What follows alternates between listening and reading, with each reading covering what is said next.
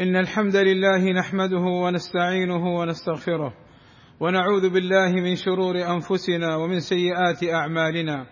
من يهده الله فلا مضل له ومن يضلل فلا هادي له وأشهد أن لا إله إلا الله وحده لا شريك له وأشهد أن محمدا عبده ورسوله.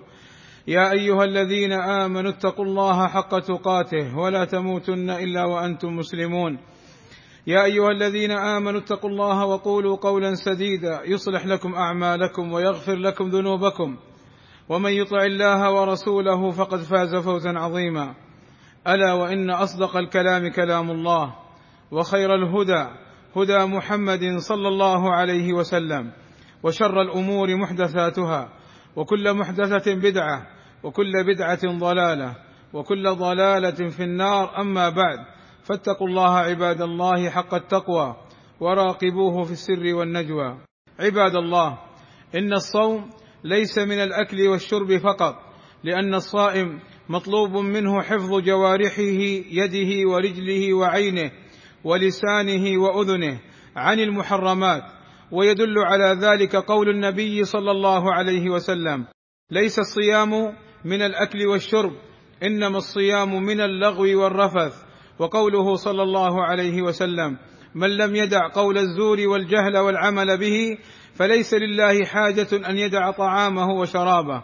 لذا عليك يا عبد الله حتى تنتفع من صيامك أن تلزم الطاعة وتبتعد عن المعصية ولا تقع في المحرمات التي تحرم في رمضان وغيره من الغيبة والنميمة والكذب وقول الزور ومن النظر إلى ما لا يجوز النظر إليه. عباد الله إذا أكل وشرب الصائم وهو في نهار رمضان ناسيا فصومه صحيح ولا قضاء عليه بل هو رزق من الله له لقوله صلى الله عليه وسلم من نسي وهو صائم فأكل أو شرب فليتم صومه فإنما أطعمه الله وسقاه. وقال صلى الله عليه وسلم من أفطر ناسيا فلا قضاء عليه ولا كفارة. وقال صلى الله عليه وسلم من أكل أو شرب ناسيا فلا يفطر فإنما هو رزق رزقه الله. وقال أبو هريرة رضي الله عنه جاء رجل إلى النبي صلى الله عليه وسلم فقال يا رسول الله إني أكلت وشربت ناسيا وأنا صائم فقال أطعمك الله وسقاك. فدلت هذه الأحاديث على أمر مهم وهو أن أجر الصائم لا ينقص إذا أكل أو شرب ناسيا. فالحمد لله على نعمة الإسلام. وبلع الريق واللعاب لا يضر الصيام ولا يفسده ولكن إذا كان بلغما غليظا وهو المعروف بالنخامة فيجب تفله في منديل ونحوه. وإذا بلع ريقه وبين الأسنان شيء من الطعام فلا يضر صيامه إن شاء الله تعالى بإجماع أهل العلم. وإذا توضأ الصائم فلا يبالغ في استنشاق الماء والاستنشاق هو إدخال الماء إلى الأنف لأن النبي صلى الله عليه وسلم أمر الصائم إذا توضأ أن لا يبالغ في الاستنشاق. فقال صلى الله عليه وسلم وبالغ في الاستنشاق إلا أن تكون صائما. أي فلا تبالغ. فعلى الصائم أن يستنشق الماء بلا مبالغة في إدخاله إلى داخل الأنف. ونجد في المقابل بعض الصائمين لا يدخل الماء في أنفه خوفا من دخوله في حلقه. فتراه يكتفي بغسل مقدم أنفه فيخل في وضوئه. وهذا غير صحيح لأن النبي صلى الله عليه وسلم نهى عن المبالغة في الاستنشاق لا عن الاستنشاق نفسه. والله أسأل أن يجنبني وإياكم الخطأ والزلل والفتن ما ظهر منها وما بطن وأن يغفر لنا الذنوب والآثام. إنه غفور رحيم. الحمد لله وكفى. والصلاة والسلام على نبينا المصطفى وعلى آله وصحبه أولي النهى.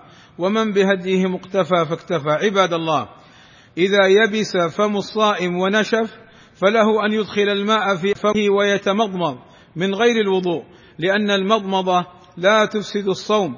فالمضمضة بالماء إذا يبس الفم من شدة الحر مما ييسر للصائم صيامه ويسهله عليه باتفاق العلماء. وإذا دخل الماء في جوف الصائم من وضوء أو غسل أو مضمضة أو دخل الذباب في حلقه من غير اختياره لم يفسد صومه لأن رسول الله صلى الله عليه وسلم قال رفع عن أمتي الخطأ والنسيان وما استكرهوا عليه وإذا استنثر فدخل الماء في حلقه دون إرادته فلا يضر إن شاء الله تعالى وأما الذباب فدخوله في الحلق أيضا لا يضر قال الحسن البصري رحمه الله تعالى إن دخل في حلقه الذباب فلا شيء عليه أي أن صيامه صحيح. ويجوز الاغتسال في نهار رمضان لأن النبي صلى الله عليه وسلم اغتسل وهو صائم ولم يفطر ولم ينهى عن الاغتسال للصائم. وإذا تضايق الصائم من طعام وشراب فلا يدخل يده في حلقه ليستفرغ أو يعمل ما يجعله يستفرغ لأن تعمد القيء. أي الاستفراغ من المفطرات.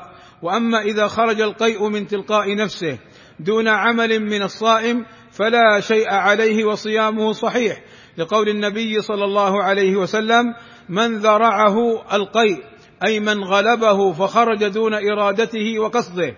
من ذرعه القيء وهو صائم فليس عليه قضاء أي صيامه صحيح. قال صلى الله عليه وسلم وإن استقاء أي تعمد إخراج القيء فليقضي أي أنه أفطر ويلزمه القضاء. وإذا أحس وشعر الصائم بأن معدته تموج وأنها سيخرج ما فيها فلا يمنع خروجه ولا يفعل شيئا بل يتركه. فإن خرج من تلقاء نفسه فلا شيء عليه. وإذا قاء أي خرج القيء من فمه ثم بعد خروجه دخل شيء من القيء في جوفه أي من الطعام في جوفه دون إرادته فلا يضر إن شاء الله تعالى. عباد الله إن الله وملائكته يصلون على النبي يا أيها الذين آمنوا صلوا عليه وسلموا تسليما. اللهم صل على محمد وأزواجه وذريته كما صليت على آل إبراهيم وبارك على محمد وأزواجه وذريته كما باركت على آل إبراهيم إنك حميد مجيد.